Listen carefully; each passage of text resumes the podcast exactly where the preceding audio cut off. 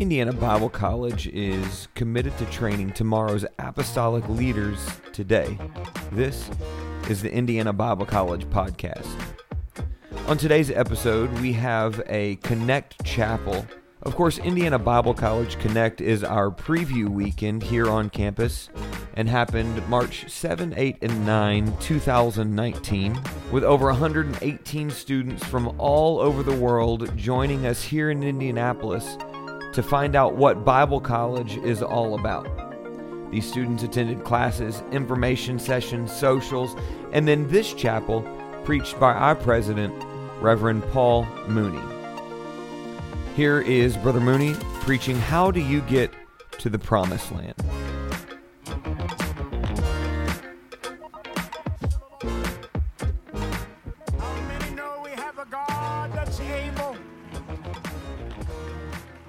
Can do all things, and with God nothing is impossible, not by yourself but by the power of God.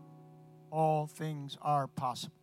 Let me say to all those that have come here visiting today, thank you very, very much. It's so nice to have you here, and parents and all of you that have joined, and it's good to see the student body. Student body, one more time, let me hear you thank all these wonderful people that come by and spend a little time with us. And one of the first things I want to say, you may be seated, by the way, to all of our guests, we really do believe that Indiana Bible College has been the work of the Holy Spirit, and every step of the way, God has provided so much help. Finances, this building was a miracle in itself. We had about 24 hours. Don't hold me to all the little note things. It's been a way back, so I'm thinking exactly the timing. But we had about 3 days, did we, or something? 30 years ago this happened, yes, I'll remind you of that. So we had to raise about $800,000 overnight, literally, and end up in Chicago able to buy this building. And the great people of Calvary Tabernacle really just by faith, they stepped out, and we got a ton of loans and people that helped us and even gifts, and it made it possible just instantly almost. And we thank God for that. So there's been so many miracles. So we believe in miracles. You believe in miracles? And then, of course, not only the wonderful faith of the Calvary Tabernacle folks, but this wonderful staff and all of them. And I'd like for all the students to thank God one more time, and these wonderful people giving their lives in so many different areas. God can do things that we can scarcely imagine. And one of the things that has happened here at Indiana Bible College is just the anointing, I believe, of the Holy Spirit and good people that have given their lives and their times and their energy. And I try to say thanks as much as I can, but really, I can never express it as much as I would really like to, and say thank you for what you've accomplished. Well, we're in an era. How many of you are under 40 years old out there? I kind of thought that was about right. How many are under 25? Let me see your hands. Okay, most of you. Anybody 16 years old here, would you please leave the building right now? You're a little too young.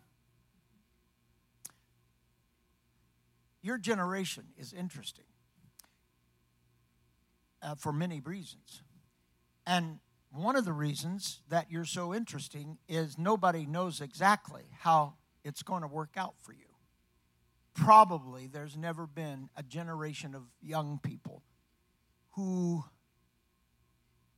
are mystifying, not in some spiritual way, but the people that study culture and society and the future and how the world's going to shape out, politics and all of that, even entertainment, how production is going to evolve in the next few years, how people are going to make livings and all. It's just like you're going into a world in which there are no for sures about well, what kind of education should you have? What should you do?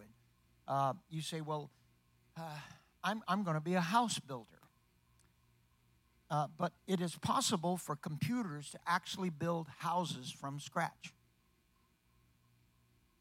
And they push buttons. And you can actually literally watch a house being built within a matter of hours. So a carpenter doesn't appear to me to be a very good profession.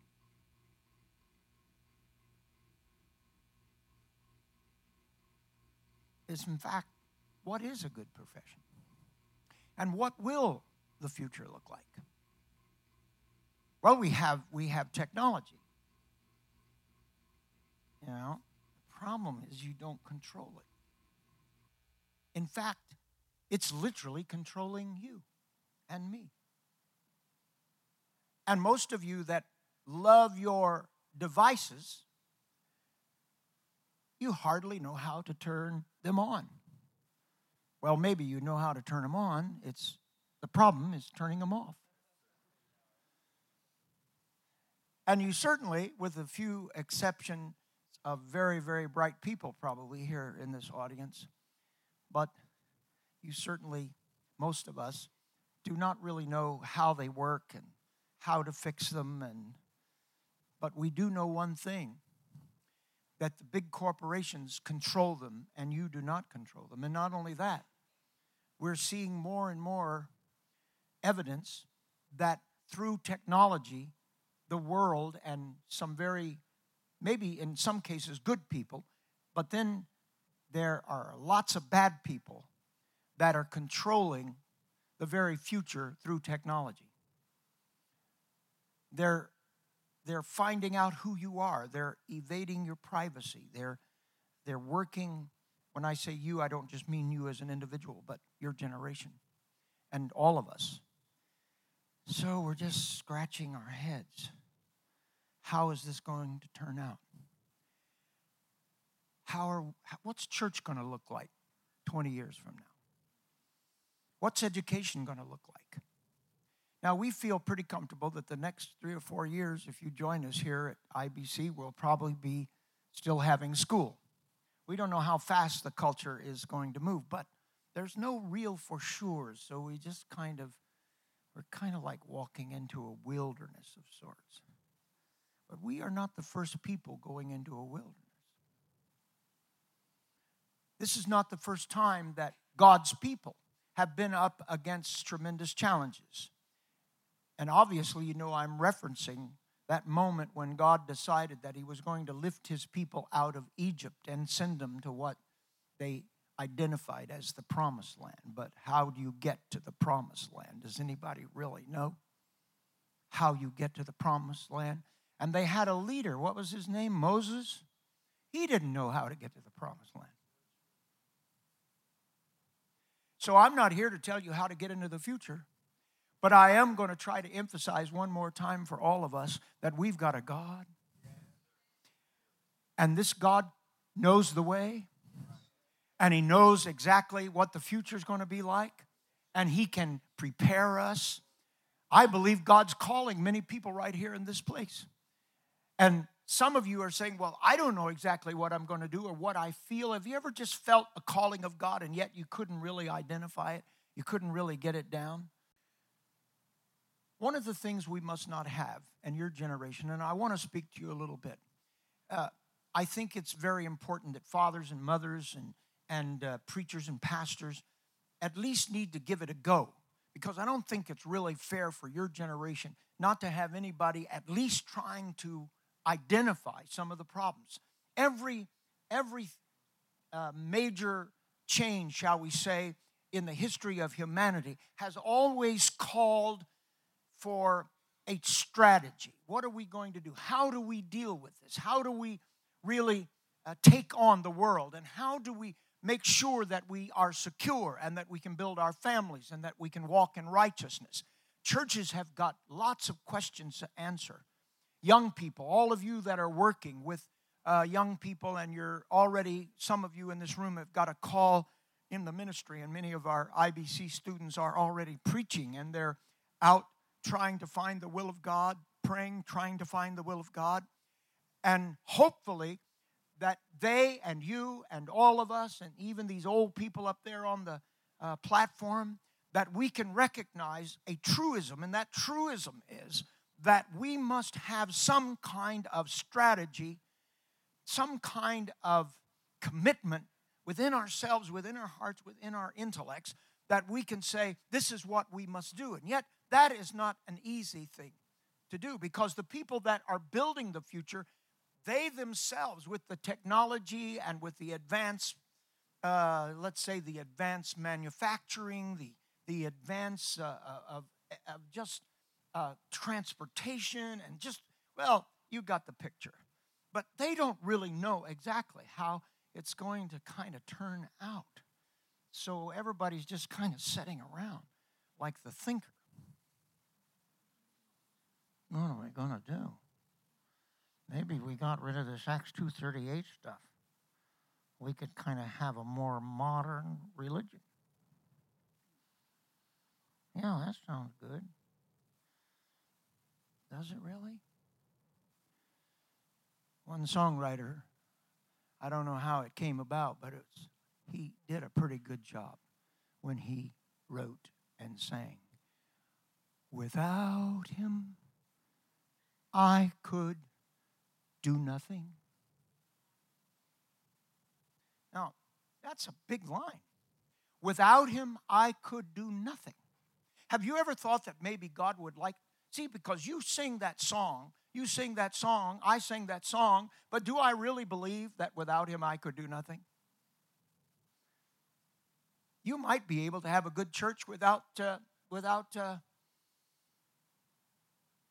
us having to have your brains at all.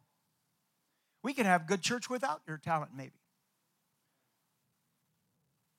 Without him, I could do nothing. Without him, I would but fail. Without him, I would be drifting like a ship without a sail. So Moses, back to Moses. Moses had to get them out of Egypt. He didn't know exactly how to do it. He didn't know how to feed them. They had to walk by faith. Nobody had an answer. Nobody had a solution. Nobody had it on paper. Nobody could even imagine how they were going to escape. Egypt, are you kidding me? Have you ever seen Pharaoh's army? Do you realize how sophisticated they were? How much power they had, how much influence they had. And here's these people, slaves they were, you know. And how were they going to walk through the wilderness? They didn't even know how to get there. They didn't know. See, fear probably was their number one problem. If Moses did anything, he had to overcome the fear. And I want to address you along these lines today. We have got to overcome the fear. Now, I had older brothers. I was a child that came along. My mother was quite aged when I was born, and we had eight children in our family, and I was the baby of the family, spoiled brat mostly. And my brothers, when they would come home, I didn't know them very well. They were soldiers. They had businesses long before I was born. I have nephews that are the same age that I am, and even, so it was just crazy. And my mother was so tired that she had already had 7 or 8 children. She was tired of kids, and so she's basically locked me in my room and left me alone, and that was about it. They were wore out. And so, but my brothers harassed me terribly. And it was all in good spirit, but it was especially when I was very, very young, about in the 1st or 2nd grade. Here was one of the things they scared me with. I was thinking about it yesterday. I don't know how it came back to my mind.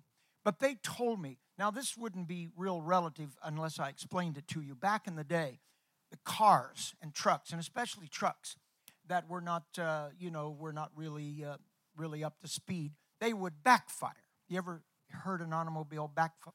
You know, automobiles don't backfire too much. But that was common, Brother Turner, back in the day. So if the engine was a little bit off and it would pow, and if it was cold and you'd be going down. Well, my brother said, now when you go down the road and you're walking to school, I'm just a 1st grader, and we walked to school several blocks, by the way, which sounds really unusual for your generation. And so my brothers got it in my brain that if a car backfired, that I should lay down flat on the ground, because there was waves that came out of the muffler. And if you didn't hide and get right down on the ground,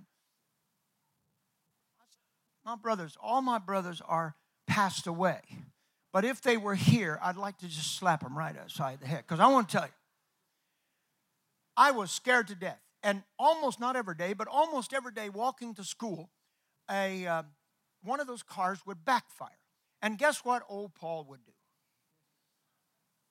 Fall on the ground, stretch out my arms just like my brothers had told me to do, and cover my head like this, and pray that the rays or whatever that was coming at me. And I was scared to death. I really did believe that. It's hard to believe. And so I'm falling on the ground. And then I started trying to tell my other friends that they should be doing the same thing. And then I became the idiot in the group. And they felt sorry for me. It took me a long time before I figured out that this was not true. It's funny now. And clear up to when I was adult, and my brothers were all adults, and they would come home and all that good stuff, and they would say, "Hey, Paul, how many times did you fall down on your way to school?" I said, 2 or 3 times almost every day. Some old truck or something would go off, and there I was. See, fear is a terrible thing, not knowing exactly how we should interact and what we should do.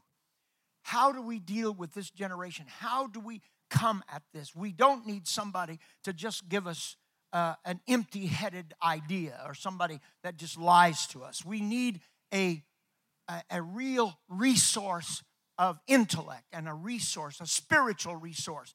Your generation is going into a vast kind of revolutionary moment. And we all know already, we don't have to explain it. We have got these technological elements that are playing a role in our lives, and more than that, are beginning to dominate our life. It will probably dominate. It's already dominated how we communicate. It's beginning now to really make a mark into education. We don't really know if schools are going to survive, what's going to happen, and we're just scratching our head, and how can we make this work? And think about your children as it gets more and more sophisticated. And books, not just a few books, hundreds and hundreds of volumes are being printed right now. Every day a new book comes out, a new professor, a new scientist, a new sociologist that's trying to figure out how this is going to work. It's kind of maybe like Moses sitting on the side of the road, so to speak, saying, how do we get out of here? Because we really don't have any solutions. And how am I going to feed these bunch of heathens? And along came a hand of deliverance. And God says, I'm going to put, what does the Bible say? I love this description of manna. A small, round thing. That's it. Just a small, round thing. And it's going to fall on the ground. And you're going to eat it. But don't try to put it in the refrigerator. Well, let's see, they didn't have a refrigerator. Don't try to hold it over for the next day. Because I'm going to give it to you every day. Well, what is it? We don't know. Where does it come from? We don't know. What should we do? How should we make sure that we get free delivery? Who do we call? Pizza Hut? Manna Hut? What's those people that deliver? No, what's the names of those people? No, it's a big company. What is it? It seems like the students know, and they're trying to, but you don't know at all. The elder, he knew. Uber. Yeah. You call an Uber. Who wants to call an Uber for anything? I just the name Uber. I don't want my pizza delivered by Ubers. I wish I had somebody to help me preach here today. Say, we're going to call an Uber. What? I don't want no Uber messing with my food.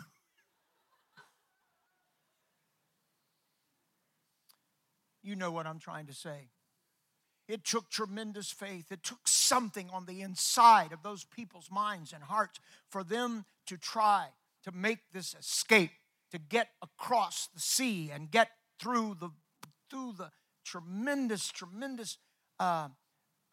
wilderness and just have faith enough to say we can really make this, because there was no other way that they could escape. And what I want to say to you as you face all the things that these revolutionary elements that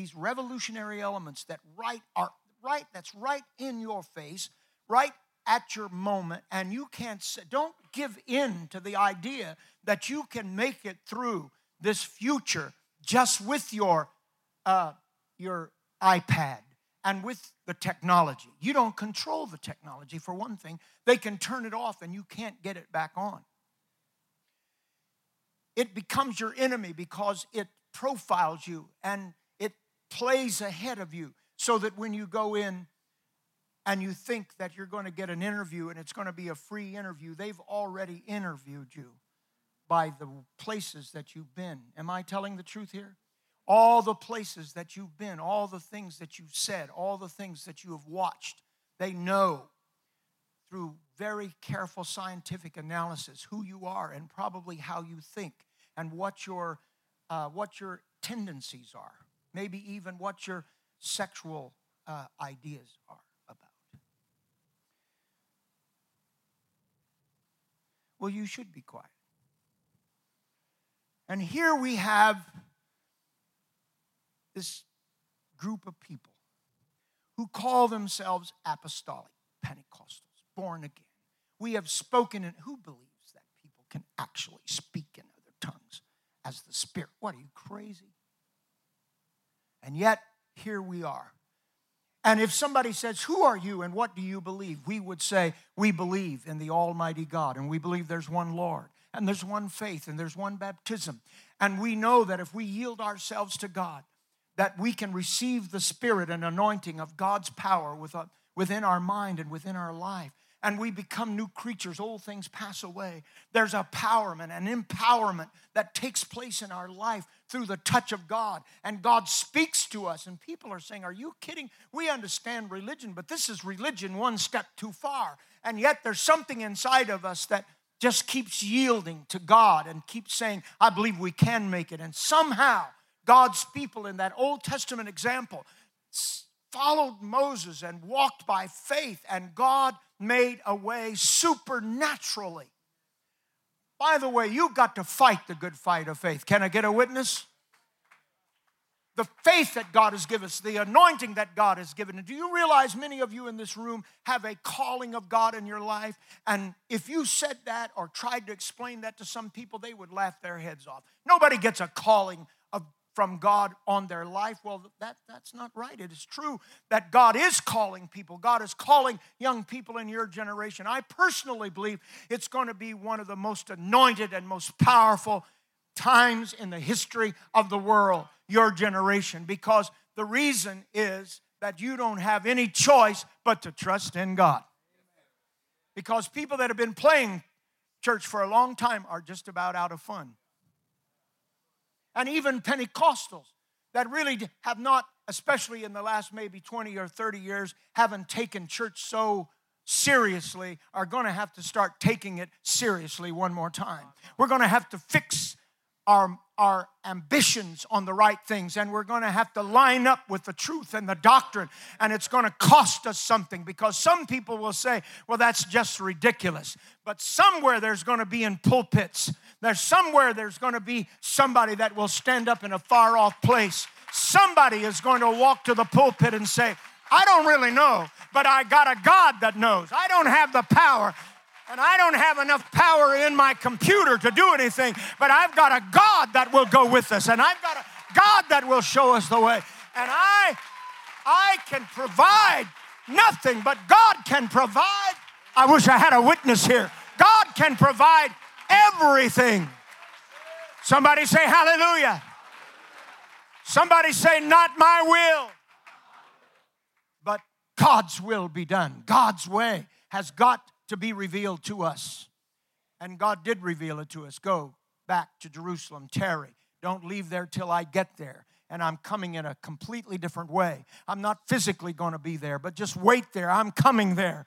And he did come. And suddenly there came a sound from heaven as like a rushing mighty wind filled all the place where they were sitting. And they were all filled with the Holy Ghost and began to speak with us.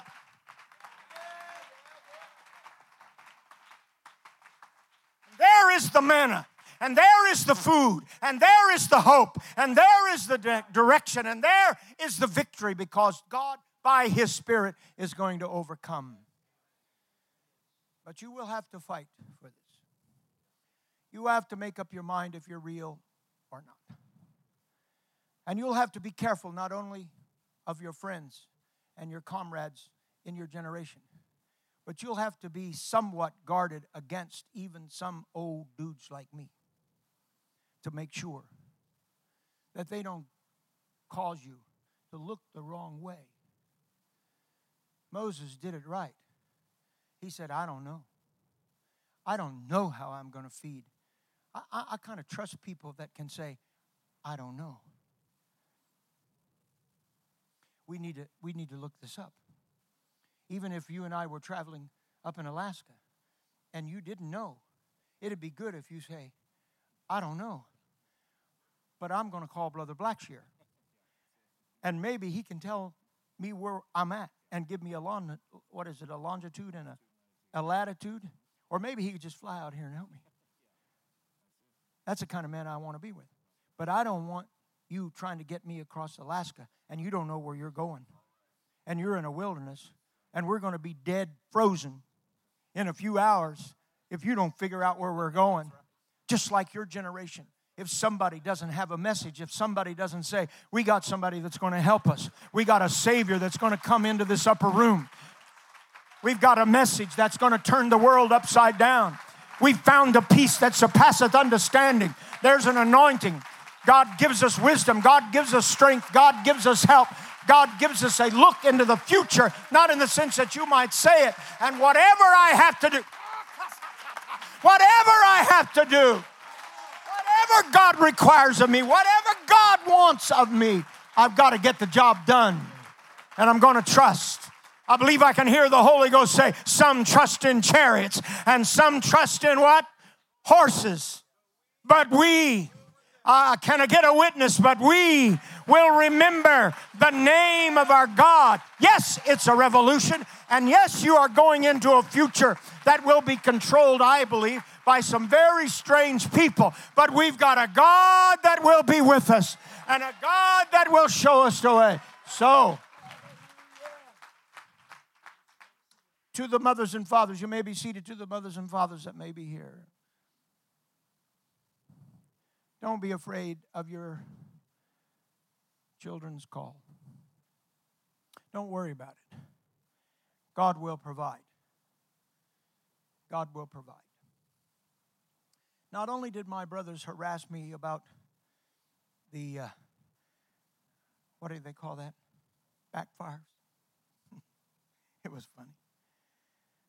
They also harassed me a little bit about trying to step out and walk with God. Even though they respected my parents, my brothers were not in that middle time in there when we were coming, but they were coming back from the war. Coming back from Korea, coming back. One of my brothers was actually coming back to the end of World War II. They had a different outlook. But before the end of their lives, they came back to the real knowledge that without God, you can't really make it. But with God, you can make it. You got to fight for this, however. I took my mother down to see her sister, Aunt Vernie, we called her. And Vernie and my mother were close. And they grew up in the poor part of the South, Tennessee. So Mom was quite ill, and my aunt was really just kind of hanging on, so it was a good time for us to go, and we went. And they started telling old stories, which is wonderful. And they told an old story about they were already young adults, and they saw this. They were poor. They were cotton pickers, as we say, and they didn't have much money. And they were outside doing whatever, and they saw this snake, and the snake was going through the yard. And they told the story, of course, and they were laughing about it and said, "Bernie, when that old snake started going toward the hen house, we realized that we had to be careful because that old snake was going to go down there in the hen house." And they had some eggs. See, I know you don't understand this. The eggs that you get at McDonald's come from chickens. And they lay them, and it is a horrible, horrible process. And you have to go out and gather. Back in the day, you had to go out and gather the eggs and all of that. So they began to kind of analyze, and they said, well, that old snake is going to go out to the hen house, and we got little eggs out there, and the old hens are setting on the eggs to hatch the eggs. So they ran out, and sure enough, the snake had crawled up in the nest and had swallowed whole. A snake is an amazing creature, and they swallowed eggs. And so they could see the eggs were all stuffed in this snake. And now the snake was trying to crawl down, and they knew that every one of those eggs represented a chicken. And so they started chasing the snake. Now, I wish I could have filmed this, because I'm sure that much of the tremendous story was exaggerated to some degree, but they were having a wonderful, wonderful time telling the story. And they chased the snake, and they chased the snake, and they started trying to get a stick and get the old snake, and they would say, well, we got to be careful. We can't hit the snake because we'd do what? Break the eggs. So they had to get the snake, and they finally got the snake, and they somehow put a stick around the snake, and they got the snake, and they put the eggs. They got the eggs out. They cut the snake open. It was hilarious. I wished I could have filmed it. People, and I could have put it on the internet. Wonderful if you could just talk to your old grandpa and say, I got to go home now. I got something to do on the internet. And he'd go, what? What is the internet? And so there we were. And they took that. And here was the funny part. They took that snake. They killed it. They cut it open. And they washed those eggs, and they went back in that hen house. Of course, this is the way they described it. I'm not sure how it actually happened. And they started talking to the chicken, and the chicken was balking and trying not to get, but they finally got the eggs back under the old hen. I know you don't care. But they cared, because it was their life. It was the only eggs they probably could afford. Maybe I'm exaggerating a bit, but that's the way they told the story. Ladies and gentlemen, you are the people that may have to fight the snake. You may be the generation that's going to say, we've got to get this word. Moses, you're the one that's got to get them out of Egypt. And to do that, you're going to have to trust in this little small thing. And what the Bible says? And there's no explanation of how you're going to do this. It's not some kind of intellectual. Am I out of time? I am out of time? You said yes first. Is that what you really meant? You thought I was going to say, have I got plenty of time? And you said, oh, am I on time? You was trying to say, I want to get that down, because thank you for, I appreciate that very much. Seriously now. You do not have answers. You do not control the internet. It's not something you can just depend on altogether, because it could be the worst enemy you have ever seen in your life. And many people feel like that this is true. And it's time for your generation to wake up and say, now we got to think this through. Exactly how are we going to get through this wilderness? What kind of thing can we do? We can't be foolish. We can't let somebody lie to us. And we can't have some false concept, like my brothers tried to teach me about how I should be afraid of backfiring cars. But we need an attitude, kind of like my aunt and my mother, who said, let's fight this thing. Let's make sure that we get it together, and let's get that snake killed, and let's get those eggs back with that hen. Let's find the backsliders. Don't just criticize all the young people that you see that are falling short of the will of God and the purpose of God. You find them, and you find a way to pray for them and fast for them and get it together, because we cannot afford to lose one Pentecostal young person. You've got to get awake. You got to get, look, this is not about coming to IBC. Forget that. I'm not even talking about that. I'm talking about in your life. You've got to find God. You've got to touch the holy. You've got to get a vision of the divine purpose that God has for your life. Some of you will be in ministry, and you'll be in far-off places. You'll be in places that nobody's ever heard of. But you've got to be fearless enough to say, oh, devil, you're not going to take away this generation. You're not going to fool us. You're not going to deceive us. I need a little help from my friends now. Don't let this generation deceive you. Don't let the internet trap you. Get a hold of God. Get a hold of His anointing. Get a hold of God's purpose. Say yes to God's call. Can I get a witness? Somebody say yes. Somebody say yes. Moses said, we're going to eat this little whatever it is, and we don't know how to define it, but it's going to make a difference in our life. But what I see sometimes is I see a little spirit among young people, and that is not applicable just to apostolic. I'm not talking to I'm talking to the whole generation of young people. And not only do I see it, but if you're following the really bright sociologists and people, psychiatrists, philosophers, they are genuinely concerned. In Great Britain already, they're begging the populace to give up Facebooks, to give up. More and more children, more and more young people are not interested in the orchestra. They don't want to play. More and more young people are spending precious time that should be dedicated to juvenileness and to youth, where you can experience things and feel things. But yet we have so many young people today that are just locked in, addicted to something that really they can't control. And not only that, it's like playing with something like a snake, a poisonous thing. And smart people really know that.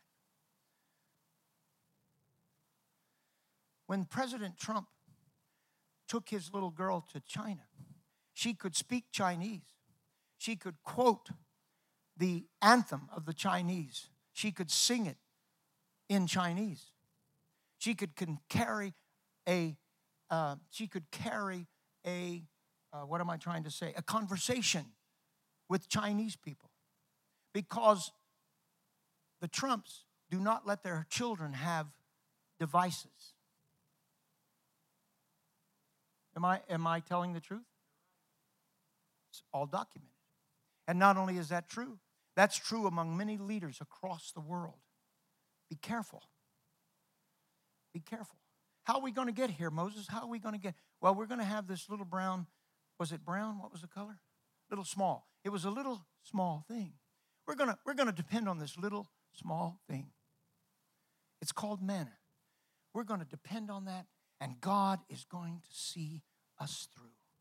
It's a mystery, isn't it? How's it going to work? Have you ever thought we need to suspend the rules, the regular rules? This is the challenge that your generation, I believe, must face. And that is whether or not you have the courage to suspend the rules, to break loose from the lies, to get a hold of what really matters, and to find the manna, whatever it is. They didn't know what it was. The really word means, I think, in original language, it means whatness. What is it? Is that about right? What is it? It's what? How are we going to make it tomorrow? Well, what? That is an attitude, if you will, grow inside of you and in your brain and in your thinking. How are you going to make it? Some of you have a call of God, and I promise you, people will resist you in your effort to fulfill what God is calling you to do. It could be brothers like I had, or it could be friends, or sometimes it's even people that are in the church that really want you to be successful. They want you to have this. They want you to have a big house and a big car, whatever. That's okay. But what does God want you for? And you say, well, how is this going to work? And somebody may come by, one of your brothers come by, and old Uncle Bill or whoever, and they say, how are you going to do this? And say, well, we're going to just depend on this small, round thing. We're going to depend on this round thing, this small, round thing. How are you going to reach the world? Jesus said, go to Jerusalem and tarry until you be endued with power from on high. I'm going to meet you there. I'm going to come in the Spirit. I'm going to fulfill your need, and I'm going to give you the answer. This is my challenge to you today, is to really conceive the best you can, figure it out the best you can, that God is probably not going to use your talent. He is not going to use your intellect necessarily. Be as smart as you can. Thank God for talent, but talent is not enough. When you're trying to train yourself as a musician or an orator, preacher, whatever, don't forget that it cannot be done just by yourself. You need the help of God, and God will come. And every day of your life, you will be able to look back and say, look what God has done for me. A way that is above our way. Not your way, not my way, not the United Pentecostal's way, not the Assemblies of the Lord Jesus Christ, not the PAFW. I hear so much planning. Many of us have set in hours and hours and hours and hours of plans. And I go through my stuff and I think, well, that plan never got launched. It was never done. Think of all the printing they had it printed, the hours and hours and hours we discussed it. And at the end of the day, we just find how the revival broke through in Africa, how it broke through in Germany. Some like Jim Sleva goes, and he didn't get all that much. When I say training, you didn't get technical training as you go there and you find somebody to play the piano and you find somebody to do this and somebody to translate. You just picked up a little small thing every day, a touch of God. And God opened the doors and God made the way. And if you can embrace what I'm trying to say, you'll have your Uncle Bill and you'll have people that will say this or that or something else, but you hold on to the calling of God in your life. And whatever you do, you're in your education, in your abilities, always be focused so that you can say, what I'm trying to do here is to follow the will of God in my life. So fight and love God, and God will make a way. You see, sometimes we have to depend upon a floating axe. How are we going to deal with that? Well, we may have to trust God so that the axe will float. And what about old Hezekiah? He had to depend upon the sundial to go back. I don't even understand that. But he had to trust in something that was supernatural. And remember the man that had lost his children, and they were capturing his very future. And he looked at the situation and say, all these things, is that what Jacob said? All these things are against me. What we may think is against us, as apostolics, as Pentecostal people, as Spirit-filled people, we're different, and we live in a different kind of world. We have a different kind of perspective, and we have a revelation, a mighty revelation of the oneness of the Godhead, and it makes us in contrast with the rest of Christianity. And yet all of that battle is there. And what do? We just trust in God, and maybe God will make the axe float, and maybe God will do supernatural things that we had never even thought of. And he makes a way where we never could have imagined a way. And he puts us sometimes at a spot where we think everything is against us. I don't believe everything is against us. As a matter of fact, I think God is for us. And God is for us. Who can even survive if God is for you? If you yield yourself, God can suspend the rules of gravity, the rules of political connections. I see sometimes many Pentecostals trying so hard, and I hope I'm not saying something here that you would take the wrong way. But we really don't need to worry about having the right kinds of connections with politicians or presidents or whatever. And those things may happen in some context, but just walk with him. And just to walk with him means everything to me. And it may look like to my uncle and my friends that we're just kind of crazy, but you're not crazy. And God is with you. And he's going to bless you. I feel an anointing in this place. I can sense that there's people in this place, not just our visitors, but many of our students. I'd like for you to stand right now. I know I've maybe preached a little too long, but we need not only the power of Christ, but we need the mind of Christ. Is that in the Bible? The mind of Christ. To think as Christ might think. And how would Christ think? Well, Christ would think totally different than we would think because he can do all things. I'll make a way for you. He added to the church. Am I right about this? He added to the church daily. Not the apostles. God added to the church. Trust him. And God will open the doors. Don't worry too much about your plans. Get focused on what God is speaking to you about. And just believe it. Because I'm going to say, I don't want anybody to raise your hand. And I don't want to say this out of context. I don't want to say this against your parents or your pastor or anything. But don't worry so much about the future. Just put it all in God's hand and see what God will do. Don't trust in this world. And don't trust in your own thinking. And certainly do not trust in your talents and your abilities. But just yield yourself to God. And in that process, in that surrender, I promise you, God will have manna for you every morning. And he'll open a door. How do we cross the sea? How do we get across the sea? And what did Moses do? He struck it with what? His mantle? Was that it? His rod? He just struck it. And what did the waters do? They parted. So somebody comes by and blows smoke in your face. Yeah, how are you going to do that? You're going to be a preacher. You're going to be all that, blah, blah. But God can open doors. And God can roll back seas. And God can provide even a little small thing to keep you going. And he'll be with you. How is it most of us, you could do it, many of us could do it. As an evangelist, I remember, can never forget it. Somebody leaving the building said, oh, wait a minute. Where's that young evangelist? Oh, he's over there. What's his name again? He's Mooney. Go over, get Mooney, have him come over here.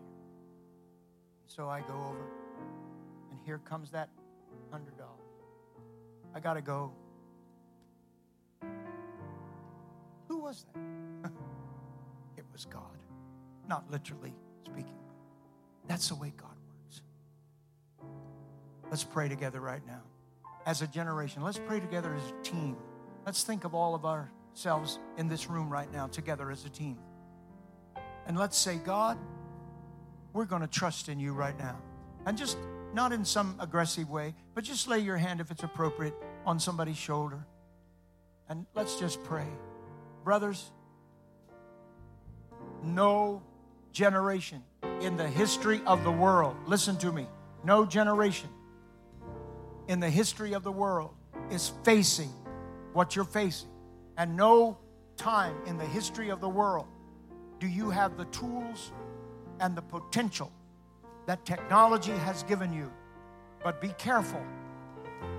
We could reach the world overnight. We can travel almost any place in the world within a few hours, within a day almost. Within 14 or 15 hours, we could be almost anywhere. What a world. And how are we going to figure it all out, Brother Rodenbush? Just get up every morning, and God will have prepared for us that small thing that we can't explain. Let's pray right now. Pray for your friend right next beside of you. Come on, pray for one another. Hallelujah. IBC students, one more time, just pray. God, my will, your will, not my will. Hallelujah, hallelujah. The Holy Ghost is in this place right now. There's some of you in this building that are wrestling with different things. But put your trust in God. Don't be afraid. Don't let the devil come at you. Fight back. Get those little chicks back in the nest. Get your mind back on the right thing. Get your heart on the right thing. And quit letting the world dictate you. The world doesn't know how this is going to be done. Harvard doesn't have the answer. IBC doesn't have the answer. No one has the answer. God alone has the answer. Every hour. I need thee. Somebody say, oh, bless me now. Bless me now, my Savior.